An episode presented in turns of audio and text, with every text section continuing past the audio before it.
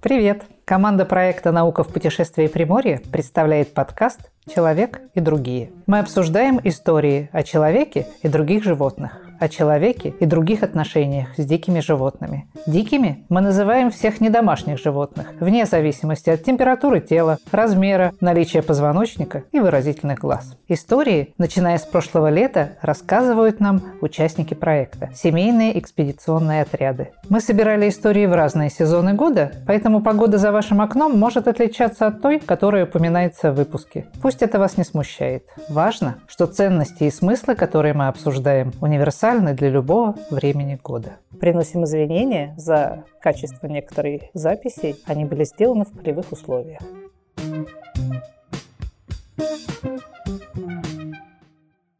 В этом выпуске мы говорим о соседстве с лисами, обычном явлении для многих регионов России. Поговорим о правилах, которые очень легко сформулировать, и о ситуациях, в которых эти правила трудно выполнить. Для Приморского края встречи с лисами стали актуальны на территории острова Русский, на котором с 2012 года активно развивается городская инфраструктура. Как всегда, в этом выпуске с гостями беседуют Кондрашова Лилия и Доброжанская Анна восприятии человека э, есть какие-то тоже образы животных, которые сформированы не только сказками, но и в том числе какими-то историями, связанными в том числе с наукой. И вот этот эксперимент одомашливания лис и вот этой быстрой эволюции, который был в Новосибирском академгородке, он еще раз подтверждает, что эти животные прекрасно приручаются. Наверное, у нас существует некий образ лисы, как почти собаки. Милого пушистого зверька. Да, Сейчас на русском много прикормленных лис и много людей, которым кажется, что это такой прекрасный контакт с природой. Сегодня у нас в гостях отряд «Сирены». Наш семейный отряд называется «Отряд Сирены» по фамилии практически, потому что наша фамилия Сиренко. В нашем семейном отряде двое детей, Вероника и Дима, и меня зовут Александра, и мой муж Алексей, он тоже участник активный. Сегодня с нами только Вероника и Александра, а Дима грызет гранит науки, я так понимаю, не смог прийти, к сожалению. Да. Поэтому за всю семью отвечает женская половина.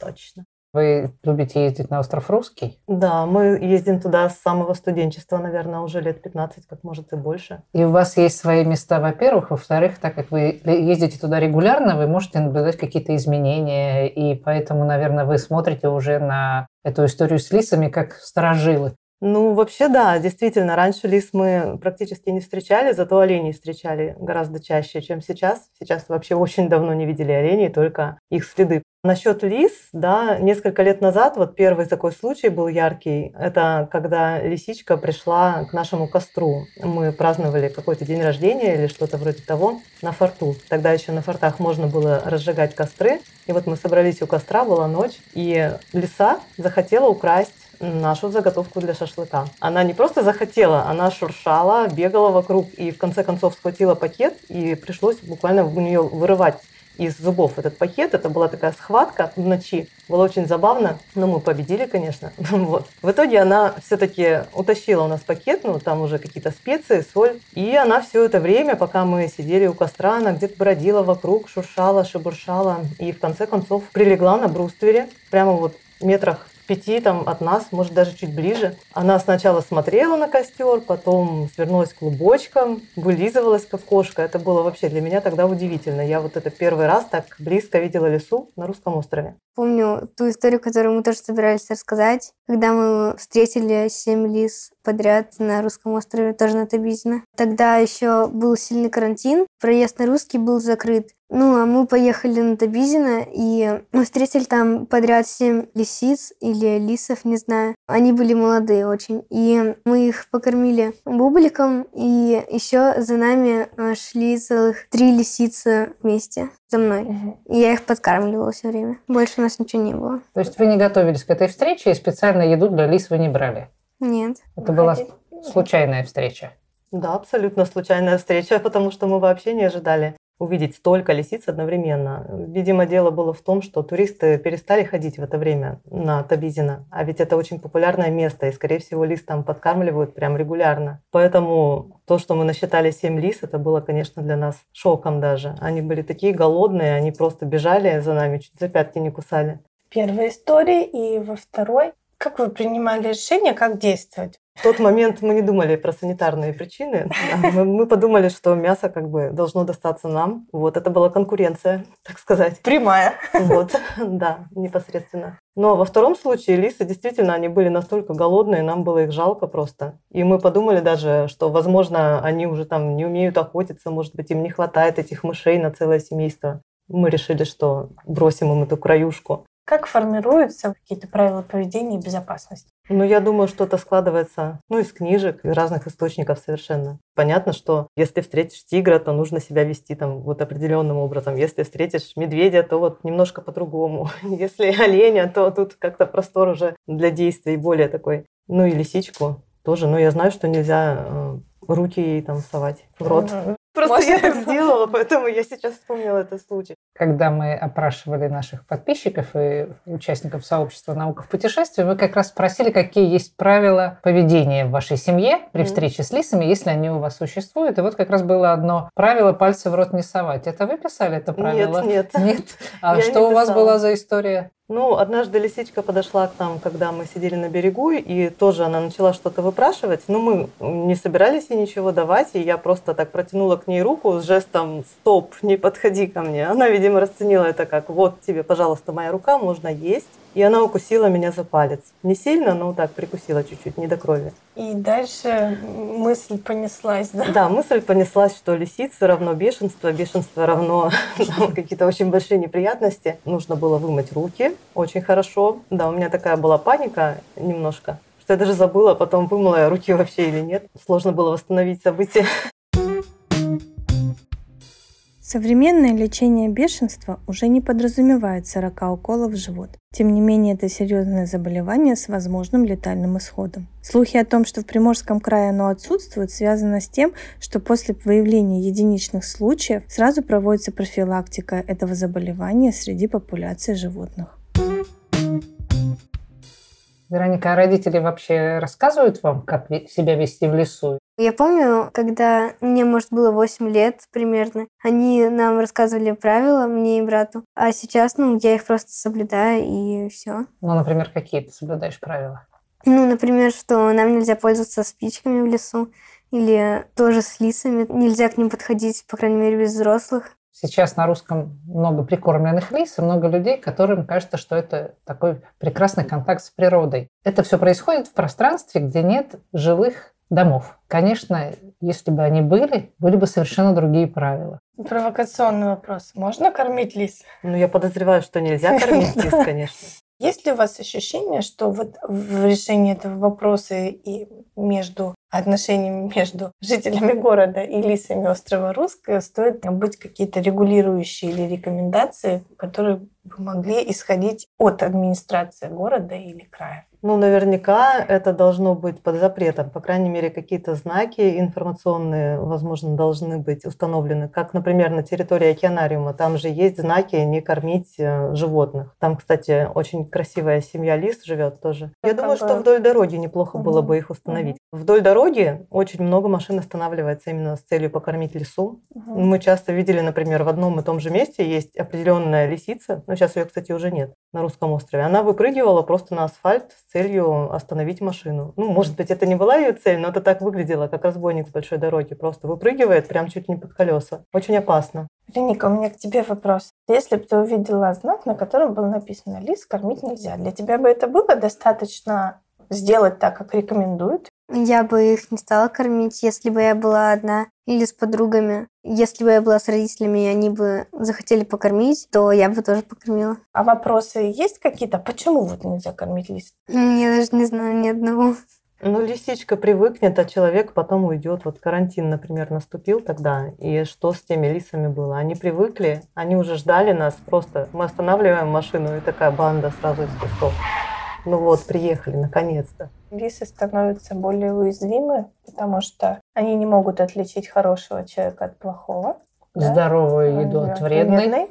Да, и дороги, соответственно, они выходят на дороги и к людям, где погибают случайным образом от столкновения машин. Если будет просто написано «не кормите лист», то это вроде как мало, да? Ну, в смысле, Возможно, для это мало, но на самом деле мне кажется, что даже маленькое какое-то сообщение, это уже сообщение, человек уже задумается, угу. ну, хоть какое-то. Потому что если совсем нет информации, это куда хуже, чем хотя бы таблички. Если бы мы находились с вами в западной части нашей страны, у нас бы ни у кого не возникло вопроса э, и сомнений, что здесь кормить нельзя, потому что там распространено бешенство гораздо больше, чем у нас. Хотела бы ты лисенка дома иметь? Ну, вообще, да, я мечтала о лисенке, но мне мама рассказывала, что их сложно приручить, то есть даже если он и так домашний, то, к примеру, его сложно научить, к примеру, ходить в туалет.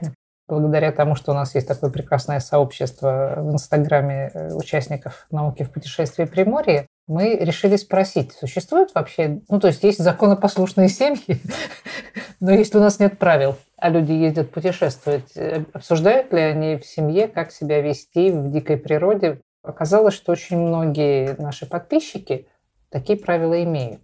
Но при этом, кто кормит лис, кормил хотя бы когда-нибудь или не кормил, то количество этих людей практически 50 на 50 у нас выстроилось. Те, которые когда-то кормили лис, и тех, кто никогда не кормил и не, не делает это принципиально. А вот по правилам получилось, что у большей части ответивших правила такие существуют, и они обсуждают их с детьми прямо почти все. И вот интересно то, что про не кормить мы с вами поговорили, да, то есть большинство как раз сказало, что одно из основных правил – это не кормить. А второе правило – наблюдать со стороны и не подходить близко. Но получается, как мы поняли из ваших историй, ты можешь не подходить близко, она сама подойдет. Ее еще прогнать нужно. Интересно профотографировать. Многие написали, фотографировать можно. Насколько близко можно к ней подходить? Если сфотаться, можно стать либо на задний, либо на передний план, если с ней надо сфотаться обязательно. Но хочется О. вообще сфотографироваться с лисой. Есть у вас такие фотографии? Где, да. Где вы именно с лисами сами? Да. Есть. Ну, там тоже такая же уловка. Передний план, задний или все-таки была? Грешные, грешные. Близко подходили. Мне показалось очень важным, что некоторые семьи том числе рассмотрели в своих правилах и интересы лис, что не надо их пугать, потому что на самом деле все равно животное напугать можно. Если мы кричим, что-то швыряем, Бывает же просто бросают, чтобы привлечь внимание, чтобы динамика, чтобы была какая-то. Угу. И мне кажется, что это важно. И вот был всего лишь один такой отряд, который написал, что надо просто восхищаться со стороны. На проблему тесного контакта человека с лисами и потребность в этом контакте мы взглянули с точки зрения личных историй и профессиональной деятельности сотрудников Сихоте Алинского заповедника. Сутырина Светлана, директор Психоталинского заповедника. Ульяна Ледок, заместитель директора по развитию Психоталинского заповедника мы переносим на нее свой опыт общения с собаками, и нам кажется, что это контакт весьма безопасный, что мы можем использовать те же модели своего поведения. Насколько вообще это правда, если говорить о диких лисах? Но если говорить вообще о сравнении лисы и собаки, то я могу сказать, как э, человек, который непосредственно наблюдал в течение достаточно длительного времени общения лисы и собаки, потому что дело в том, что у меня два с половиной года лиса жила, попала она в силу обстоятельств достаточно таких невеселых, потому что она была очень сильно травмирована и вообще не было надежды, что она выживет. У нее была очень сильная травма головы. Сложно сказать, что с ней случилось, потому что мне ее передали, собственно, те люди, которые ее нашли. Она не видела, она не могла ходить, и, в общем, ну, не было надежды, что она вообще э, выживет. Но удалось ее выходить, и после этого уже сложно было вернуть ее в природу, хотя спустя год, наверное, после этого я с ребятами из реабилитационного центра разговаривала, они сказали, что в принципе можно было бы попробовать, потому что у них инстинкты настолько сильные, что даже какое-то время проживания с человеком эти инстинкты не выключают полностью, и их можно было бы выпустить. Ну, там уже просто она стала уже своим, э, своим э, зверем и полноправным членом нашей собачьей банды. И действительно у меня была возможность наблюдать, как лиса общается с собаками. У меня несколько собак, и они просто были не разлей вода, лучшие друзья, они играли, бесились, они друг друга вылизывали. Но при этом я видела, насколько они разные, вот разные повадки, разные движения. И это удивительно смотреть, как различаются животное дикое, которое создано для того, чтобы жить и выживать в дикой природе, и те животные, которые уже много-много сотен э, тысяч лет живут рядом с человеком, и которые многие возможности диких животных, они их просто утратили. Действительно, в чем-то лиса и собака, они похожи, но недаром они относятся к одному семейству.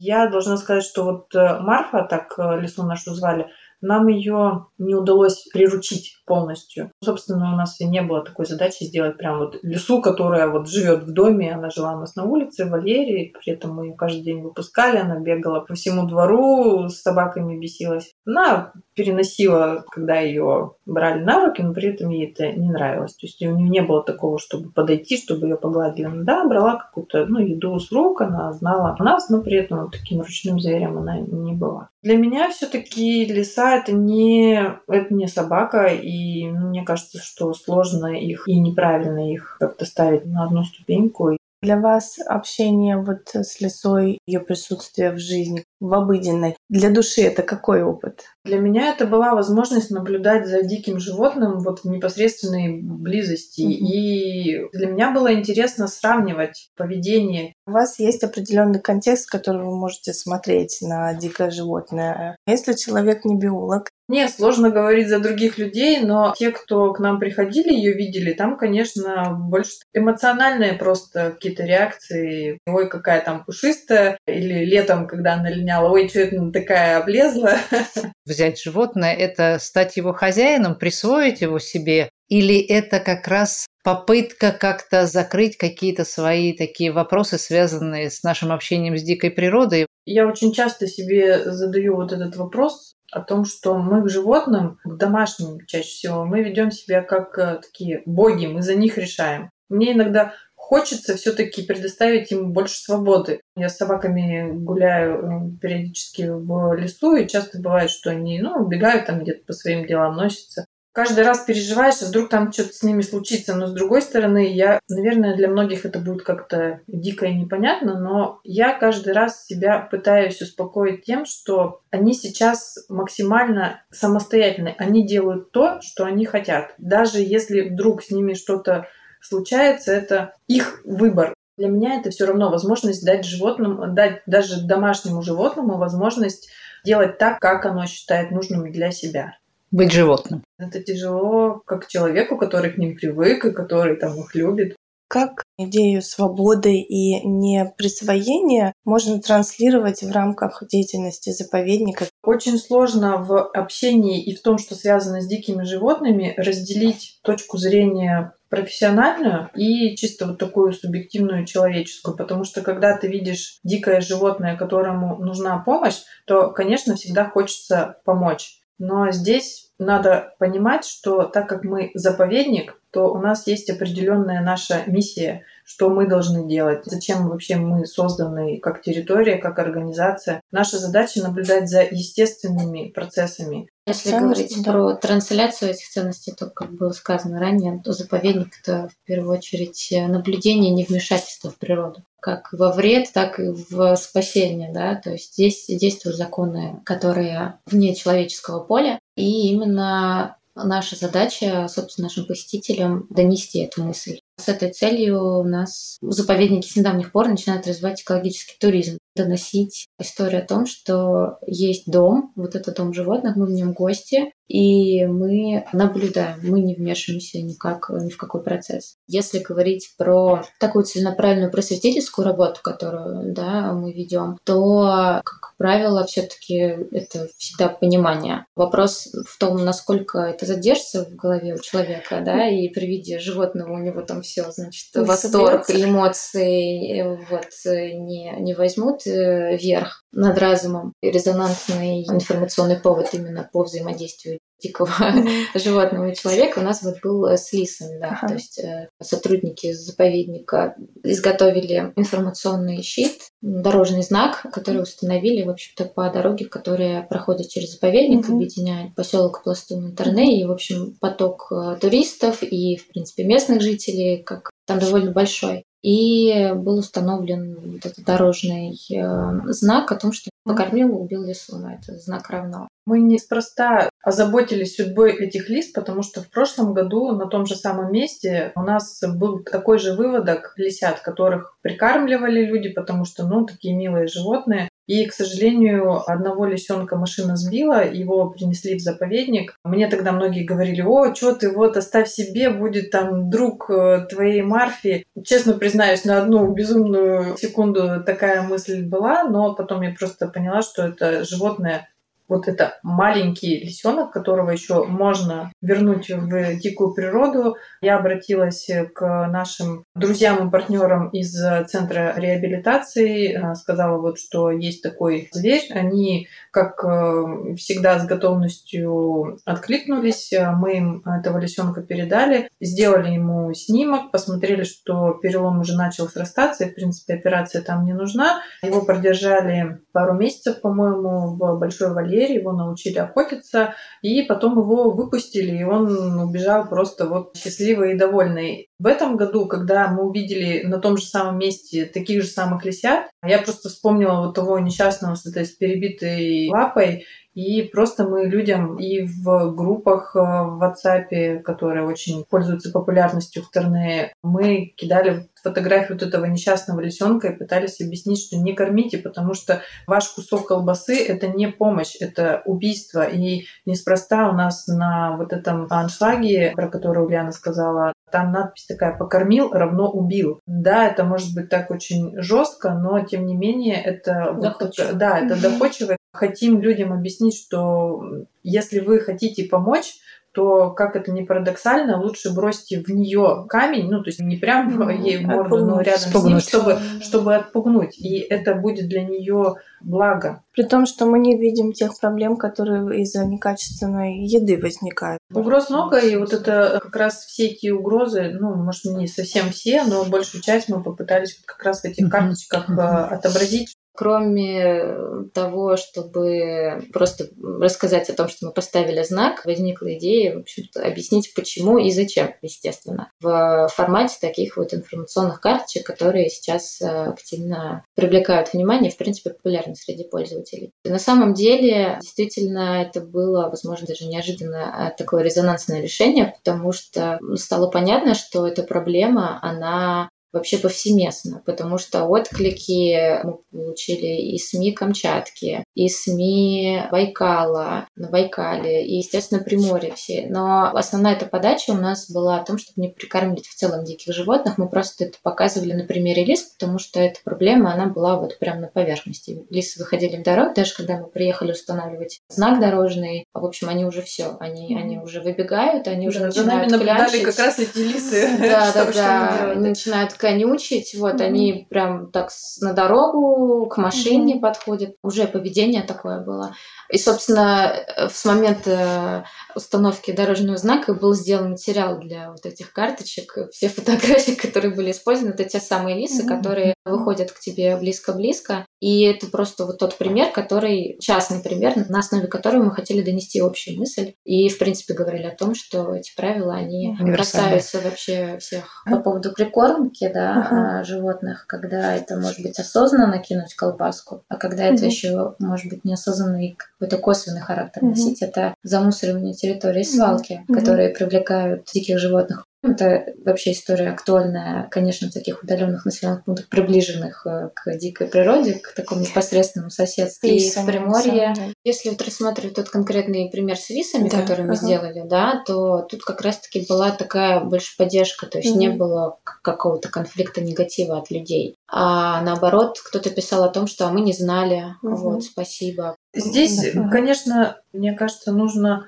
понимать, что полностью мы не научим и не объясним всем людям, что лис нельзя подкармливать. Если говорить о таком масштабе, как на острове Русский, просто mm-hmm. там много людей и там много лис. Понятно, что всем не объяснишь. Возможно, здесь нужно думать еще и о другом каком-то направлении работы, непосредственно самими животными, ну хотя бы проводить какую-то вакцинацию просто для того, чтобы обезопасить людей от э, возможных последствий, когда животные к ним подойдут и укусят. А это, ну, как бы мы понимаем, что это очень серьезно. Понятно, что для них это некая такая визитная карточка, но тогда, mm-hmm. Возможно, здесь нужно, опять же говорю, какое-то комплексное решение с привлечением городских служб, ветеринарных служб, чтобы вместе найти решение этой mm-hmm. проблемы. Причем ветеринары именно диких животных Здесь есть еще один момент. Лисы, безусловно, если есть возможность подкормиться, легко подкормиться, они это будут использовать. И мы понимаем, что сейчас очень много планов на освоение остров Русский. То есть пока лисы на Табизина достаточно далеко от человеческого жилья, но остров будет осваиваться, и мы понимаем, что когда-нибудь мы придем там к британской истории, когда вот здесь частные дома, а вот здесь лисы. И тут возникает другая ситуация. У людей может возникнуть уже совершенно другое отношение и просьба убрать лис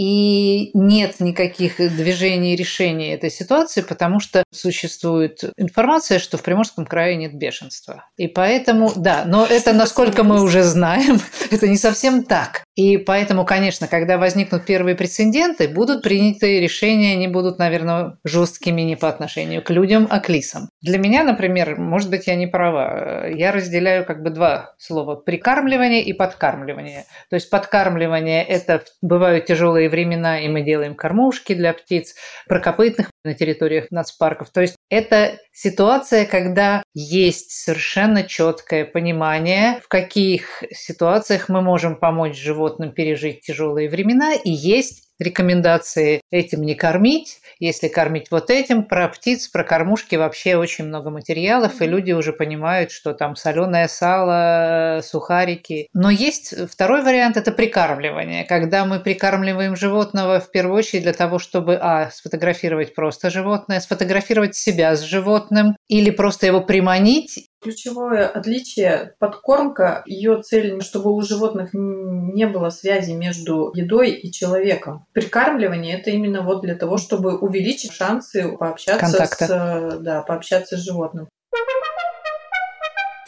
Правила общения и прикормки диких животных могут нарушаться не только обычными людьми, но и профессионалами, например, фотографами дикой природы. Мы собрали комментарии специалистов из разных регионов страны.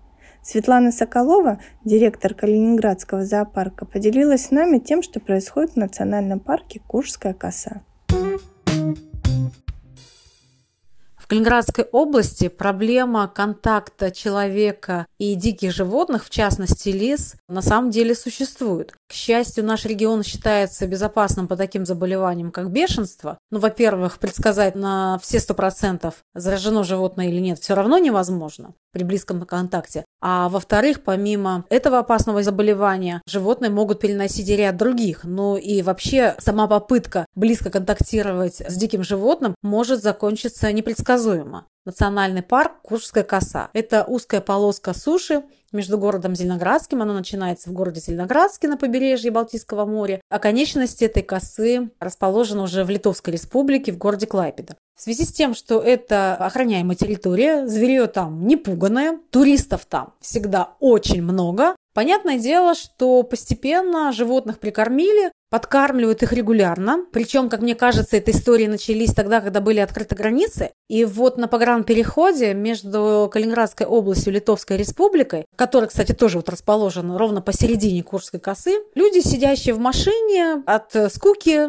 начали прикармливать лис. Одну лису, другую, потом лисы стали приходить со своими лисятами. Лисята очень быстро поняли, что нужно делать. И вот эти фотозарисовки на границе Литовской республики и Калининградской области Российской Федерации, где люди, пересекающие границу, подкармливают лис, они попадали в соцсети довольно часто причина того, что лисы мигрировали в другие пункты Курской косы, или это просто уже такое поведение, закрепившееся среди лис, э, обитающих на территории Курской косы. Но факт остается фактом. Буквально в прошлом году осенью я возила своих гостей, коллег из других зоопарков на Курскую косу, и тоже видела, как люди подкармливают э, молодую лису. Контакт был очень близкий, то есть практически она брала с рук, э, не боялась ни собак, ни, ни толп людей, которые проходили мимо них них.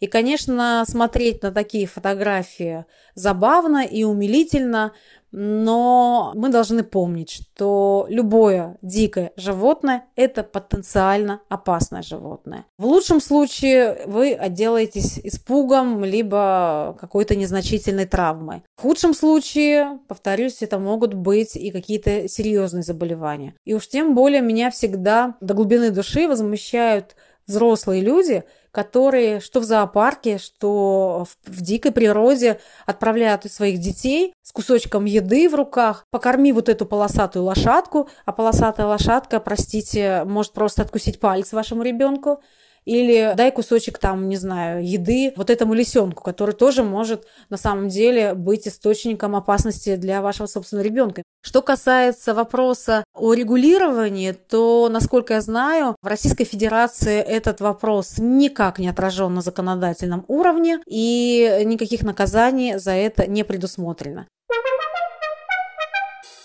Здравствуйте, я Соловьева Диана, ведущий научный сотрудник Института биологических проблем Севера, ДВО РАН в Магадане. Как вы относитесь к тому, что люди идут на контакт, подкармливая, пытаясь погладить? И как вы сами вообще воспринимаете ваши такие встречи с дикими животными в городе и недалеко от него? Я, наверное, сразу отвечу на второй вопрос. Из городских встреч с лисами запоминающимся ярким пятном для меня осталось взгляд из моего собственного окна. Живу я в центре Магадана.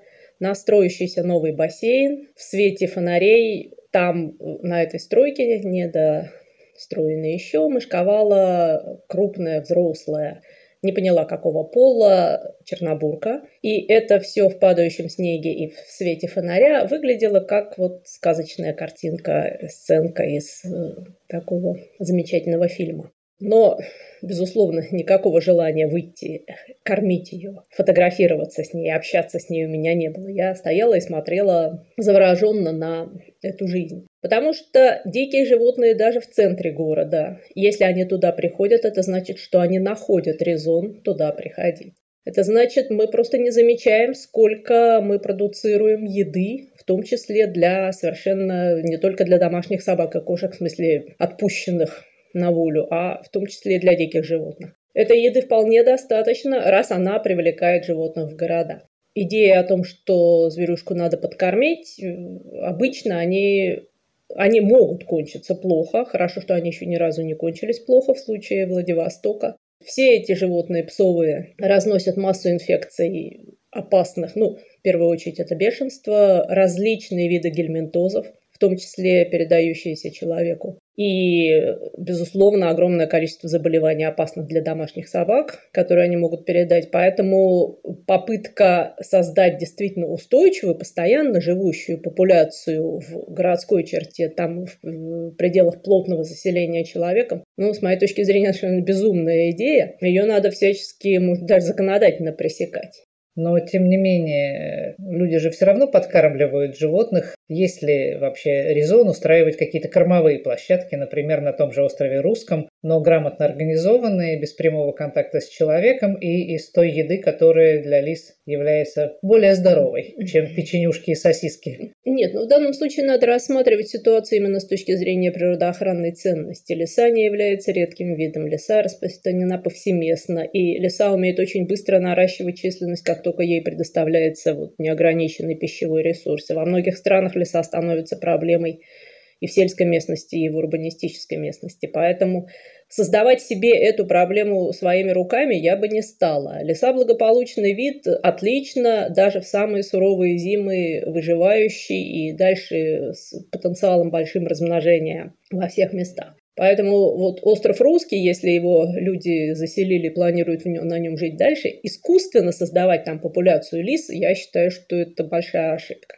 Те лисы, которые сами туда будут забредать и находить себе там, я так понимаю, что там еще много пространств, где можно найти естественный корм, тех же полевок, да?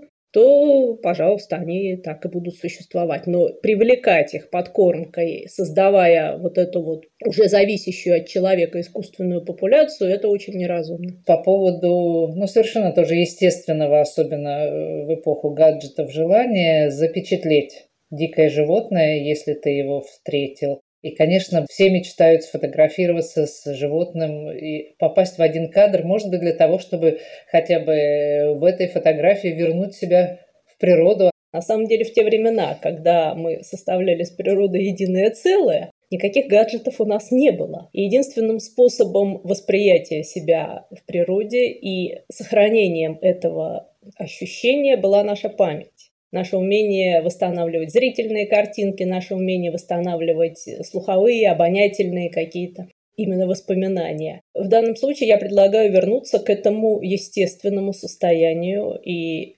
если э, Понятно, что если фотография с диким животным не составляет никакого труда, и это не связано с привлечением животного, а какой-то случайный момент, но можно ее и сделать.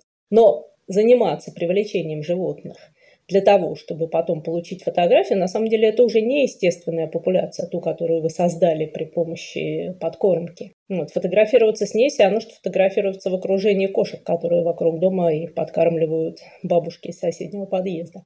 Так что для меня, например, вот то воспоминание, о котором рассказала, всегда живет как воспоминание, и, конечно, ни, никакими гаджетами я его не фиксировала. Оно просто остается со мной. Откуда ты? Что ты тут делаешь? Канис лупус? Вулпис вулпис?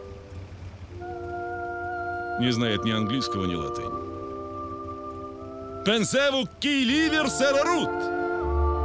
Я спросил, какая нас ждет зима. Похоже, он не знает. У меня волкофобия.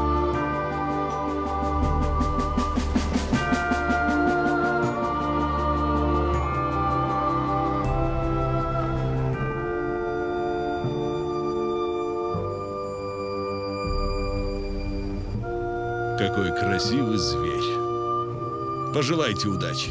Удачи. Удачи. Удачи, волк.